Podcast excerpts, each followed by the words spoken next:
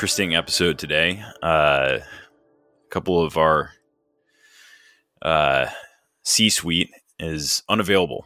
In fact, all of them except for me. So this is a car solo episode. Bird is currently working on his 16th pound of flounder to be reeled in. Uh, Paz got caught up in some family obligations, and Aaron is hopefully high up on a building, looking down and thinking hard about some things. So uh, this one's just going to be me, and I'm going to take us through some news items. It could be 10 minutes, it could be an hour, it could be five hours. I don't really know where this one's going. But I am going to start out. I have no idea how to work any of these Zencastr tools. So I'm looking at all of our uh, intros and outros that are here able to be played, but I but I don't know how to play them. So um, I'm just going to hop into the Wilder West segment here because there's a couple different items and they're they're unrelated, uh, but both kind of fall under the umbrella of my Wilder West theory. Many of you may have seen on Twitter or in other news outlets this ongoing spat between Joe Rogan uh, and Dr. Peter Hotez regarding the uh, COVID vaccines. I think specifically the mRNA vaccines, um, and then RFK Jr. Uh, the some are hailing him as the Ron Paul of the Democratic Party. Um, uh, I guess because of his um, true or or perceived to be true uh, uh, uh, statements, or, or maybe they they they feel that they're very heartfelt. I'm I'm very up in the air on it. I think the narrative around him or the narrative that he's creating is useful. Um, I don't you know I don't really know if I am ready to trust a Kenny on, Kennedy on much of anything, but um, I, I, think there is some similarity to to Ron Paul in the way that they deliver the message. In that they're not very eloquent. It seems very heartfelt, and a lot of it, you know, frankly, probably rings a little bit true. Um, so, uh, my understanding of the situation is that this doctor came onto Joe Rogan to talk about the vaccines, you know, some, some months ago, and I think I've seen clips from from that episode. And Joe Rogan was kind of razzing him a little bit, saying, you know, you know, how can you sit here? He's, you know, he's not particularly in great shape, and uh, he's, how can you sit here and tell me what to do? Basically, what to do with my body, what need, what I need to put in my body when I, when, when my, basically my life uh, revolves around health. Like, you know, um, you know, uh, you sitting across the table who doesn't exercise, doesn't, you know, consume multivitamins, uh, doesn't uh, eat healthy, this and that. How can you sit there and say, well, you uh, Joe Rogan must take this vaccine in order to be healthy. And I think he brings up a fair point. I mean, I know that those those two ideas aren't necessarily mutually exclusive. If you wanted to take the side of vaccine advocates saying, "Well, yeah, you know, you need to keep your body healthy too," but this also specifically targets a, a, an infectious disease. I mean, you know, I, I, don't, I don't necessarily buy that, but that's a, you know being charitable to the other side. Um, I think that's what Dr. Peter Hotez would say. But uh, from a 30,000 foot view, I think Joe Rogan has a really good point. You know, when, when two years ago, the, the heat was being cranked up on people to take a vaccine that was very new. Um, and they were making all sorts of outlandish claims about it that were very obviously false on their, on their face. I mean, hundred percent, how are you going to make a vaccine in a few months that's hundred percent, you know, effective is crazy. Uh, uh, so anyway, th- this Twitter spat erupted between Joe Rogan and Dr. Peter Hotez.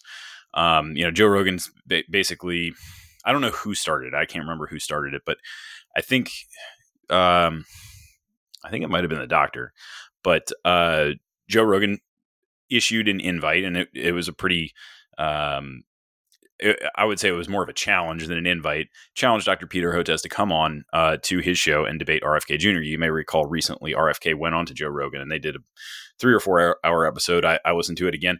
I don't know if I, I, I, take him at his word on everything, but it was it was certainly an interesting episode. Um, and I think there's I think it's worth a listen if you're um, you know, if you're at all, uh, uh if you can tolerate Joe Rogan, I know there's some people out there that don't really like the guy, but um, I tend to like him. Uh, I thought it was I thought it was a great episode. I really like the long form episode or uh, format of of Rogan, and there's just not a lot of people doing it that way anymore. So uh, just the overall format, I think, is really conducive to a lot more information uh, being investigated or, or talked about. So he issues this uh, challenge to Peter Hotez to come on to debate RFK about the vaccines, and uh, the doctor will, will, basically is not being pinned down. You know, he's like, "Oh, I'll come on, or I can talk to you on the phone, or whatever to answer your questions," but he's not going to commit to coming on to debate RFK. Classically saying, "Well, this will give grounds to or gr- give credence to conspiracy theorists and, and disinformation agents and, and and all the all the things that we typically hear." Um, but then it ratcheted up because a couple of rather big names. I think Elon Musk was in there. Um, hopped in to oh i'm sorry let me back up so joe rogan said i will i will give $100000 to a charity of your choosing if you do if you come on to this if you come on and talk to rfk for as long as you want and i will and i will moderate or host or uh, organize this interaction well uh, a number of big names and i think and, and again i think elon musk was one came in and started kicking more and more money in and you know requote tweeting Rogan and and saying add another hundred thousand, add another hundred thousand. And the last I checked a, a, day or two ago, I haven't been keeping super close track of it because I kind of know how this is going to end. Um, but I think it was up to like one and a half million or two million. Um, and th- and those are only the big names. I mean, I saw other people chiming in saying, "Hey, I'd give twenty bucks, I'd give thirty bucks." I don't know how you're going to organize that, but in any case, the, the the underlying point is there's a lot of interest in this. So we we now have a, a, a podcaster with a huge audience, all, bigger than any mass media outlet out there, that is bullying and what I would say is an agent of at least the pharmaceutical complex, if not the entire state, um, into coming on and defending his statements and actions over the last few years.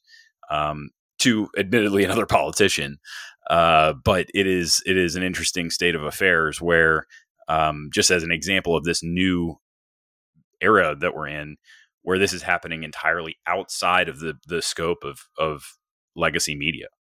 This is being entirely uh, organized and publicized on um, you know a s- social media network, um, and then would be hosted on Joe Rogan's show. And he's obviously not a part of the mass media; he's not under uh, the FCC. So um, really interesting development. I'm going to keep track of this as part of my Wilder West segment.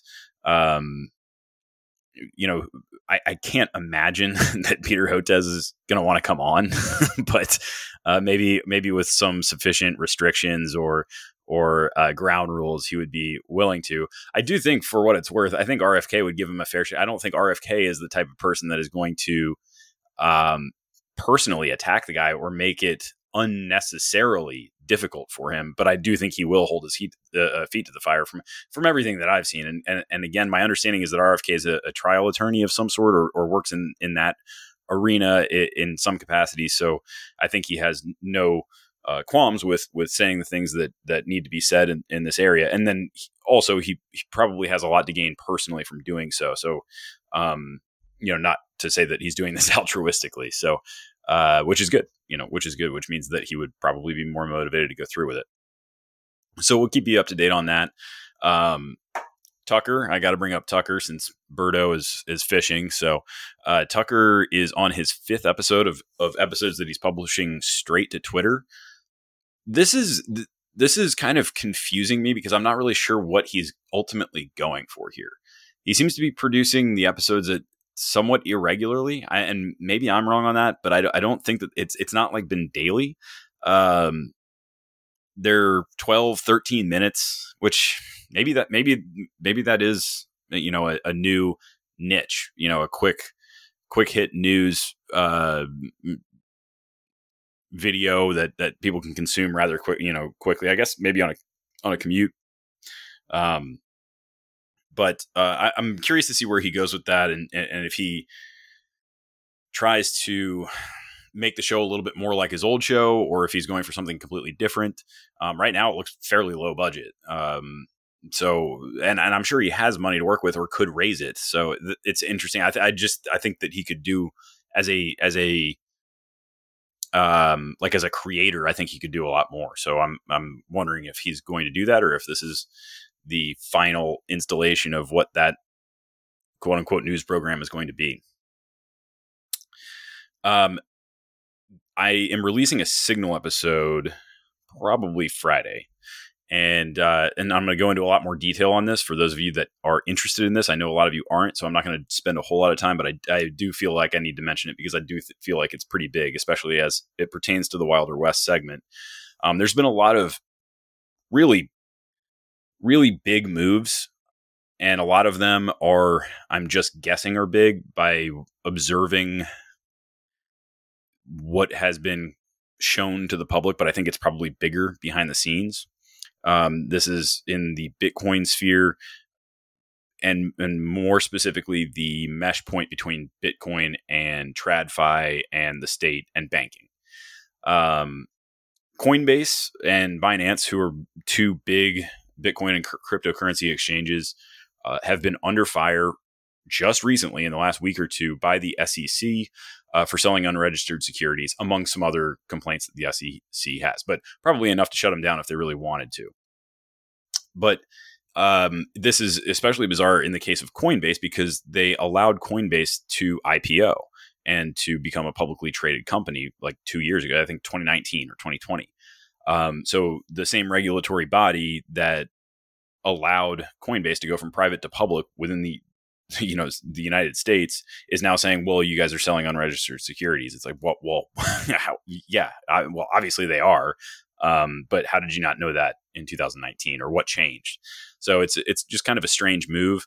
At the same time, and this is this is being this is being uh, presided over by the SEC, which is headed by Gary Gensler, and at the same time, Congress is trying to pass through a bill to get rid of Gary Gensler and kind of clean up the SEC because whatever I think or you think of the SEC, at the end of the day, it looks really foolish when they're so so obviously going out of their way not to do their job. And and you know, if you think about it like this, like allowing Coinbase to IPO and then which basically means anybody, any retail guy can go invest their money in it and then you shut them down for selling unregistered securities, doing the same thing they were doing when you let them IPO, you've now hoodwinked all of those retail investors that you purportedly were trying to to save from this exact thing. So you're you're like, I mean, I don't have to tell anybody that the SEC is is uh, an incredibly corrupt uh, institution, but this one, but this sort of thing is even even more far afield than the typical behavior, and and, and certainly something that's going to raise some eyebrows. So um, I can see why the Congress is trying to get rid of him. Um, because again, you want to, if you're looking at this from the vantage point of Congress, you want to save the SEC because you needed to use it to, you know, exploit your, you know, to exert your will on on the people, and you can't have it be look like such a clown show on, on its face. Um, so this all comes at the same time as BlackRock, the largest institutional wealth management company, um, is filing for a let's call it a spot ETF uh, for Bitcoin. It's technically a little bit different, but I think in it, it would act in much of the same way. And and, and how this is going to be different from the the the ETFs that already exist, like the Grayscale Bitcoin Fund, um, and I think there's one other one, is that they would the the the company so BlackRock in this instance would need to physically hold all of the underlying Bitcoin for which they're selling paper. Um, so it, would theoretically create a lot of demand for Bitcoin if there was demand for the ETF. And you know, I, I think that it's not entirely. Um, I, I think it's pretty fair to say that there is a lot of demand for Bitcoin in the United States from people who want exposure to the price action and are don't understand exactly why. um, so you know that that's a it's a fairly big move, and it's also a big move because the spot ETF has been rejected so many times by the SEC before. Um, so why did it happen now? Why why is BlackRock, who apparently is bats nearly a thousand on getting ETFs approved, um, why have they filed if they don't? You know, supposedly you would think they wouldn't file unless they they thought they were going to get it across the finish line. So why? You know who what has changed behind the scenes here that they're that they're doing it. There's also rumors that Fidelity, which I think is the third or fourth biggest asset manager in the world, um, is is also going to file for a spot ETF. So um, I just don't think these companies would be filing if they didn't think they could push it across the finish line. You could say that all the all the other companies that have filed before, you know, well, they wouldn't file unless they thought it, they could push it across the finish line. But but clearly, BlackRock's track record is such that they get what they want. So apparently, I would think they think they can get what they want. So I don't know. We'll see where that goes. Um, hasn't happened before, and so it'll be interesting to see if it does happen. All of this is happening again. I just saw this on Twitter. These apparently the Silk Road coins are on the move. Um, these were the coins confiscated uh, from the Silk Road, uh, you know, during the Ross Ulbricht trial and and that whole thing. Uh, I think there's about fifteen hundred coins, might be more than that, uh, that are still in government custody. And apparently they just moved. And speculation is that they moved to an exchange. So who knows? Who knows what's going on here? But uh, a lot of stuff in the last week or two has happened in this Bitcoin and, TradFi and mesh point between TradFi and Bitcoin space that I think is worth paying attention to because it's, um, I don't know, things could move pretty fast. Uh, let's see here. What do we got? Let's get to some migratory bird news. Um, Dune sent me some uh, some interesting articles. Let's go to a little bit of a boondoggle. Songbirds, shorebirds, and other migratory birds to benefit from more than 24 million in funding throughout the Americas. This one caught my eye because apparently the U.S. Fish and Wildlife Service is sending 24 million dollars up and down the Central and South American uh, uh, continent to shore up bird species, migratory bird species. Um, they make the claim we've lost nearly 3 billion birds in North America alone since 1970. These gr- grants and partnerships play a crucial role in addressing bird declines across the Western Hemisphere by working to protect and positively impact millions of acres of di- diverse habitats where birds winter in the South, yada, yada, yada. I'm going to go through here and just read some of the highlights. So here's some of the things that they're going to be doing with the funds. Implementing golden cheeked warbler conservation plan in Chiapas 6 in Mexico, VI, Chiapas VI. I don't even know what that is. Maybe it doesn't exist. I mean, they're just making shit up because it'd be too boring to look into for anybody else. But uh, here's the next one strengthening shorebird conservation in Parita Bay, Panama, protecting and restoring the Ecuadorian choco in Ecuador. Good stuff. Some birds getting some much needed money. They've been too poor for too long, as we all know. Um, Speaking of money being sent, the Pentagon has now announced that they sent an extra $6.2 billion to Ukraine due to an accounting error. So that's a little mistake. A little bit of a mistake by the Pentagon. They're, they're no strangers to that. Now, we are the number one Hunter Biden tracking podcast, and I think I'll probably go ahead and wrap up the episode with this. We'll keep it short for the solo.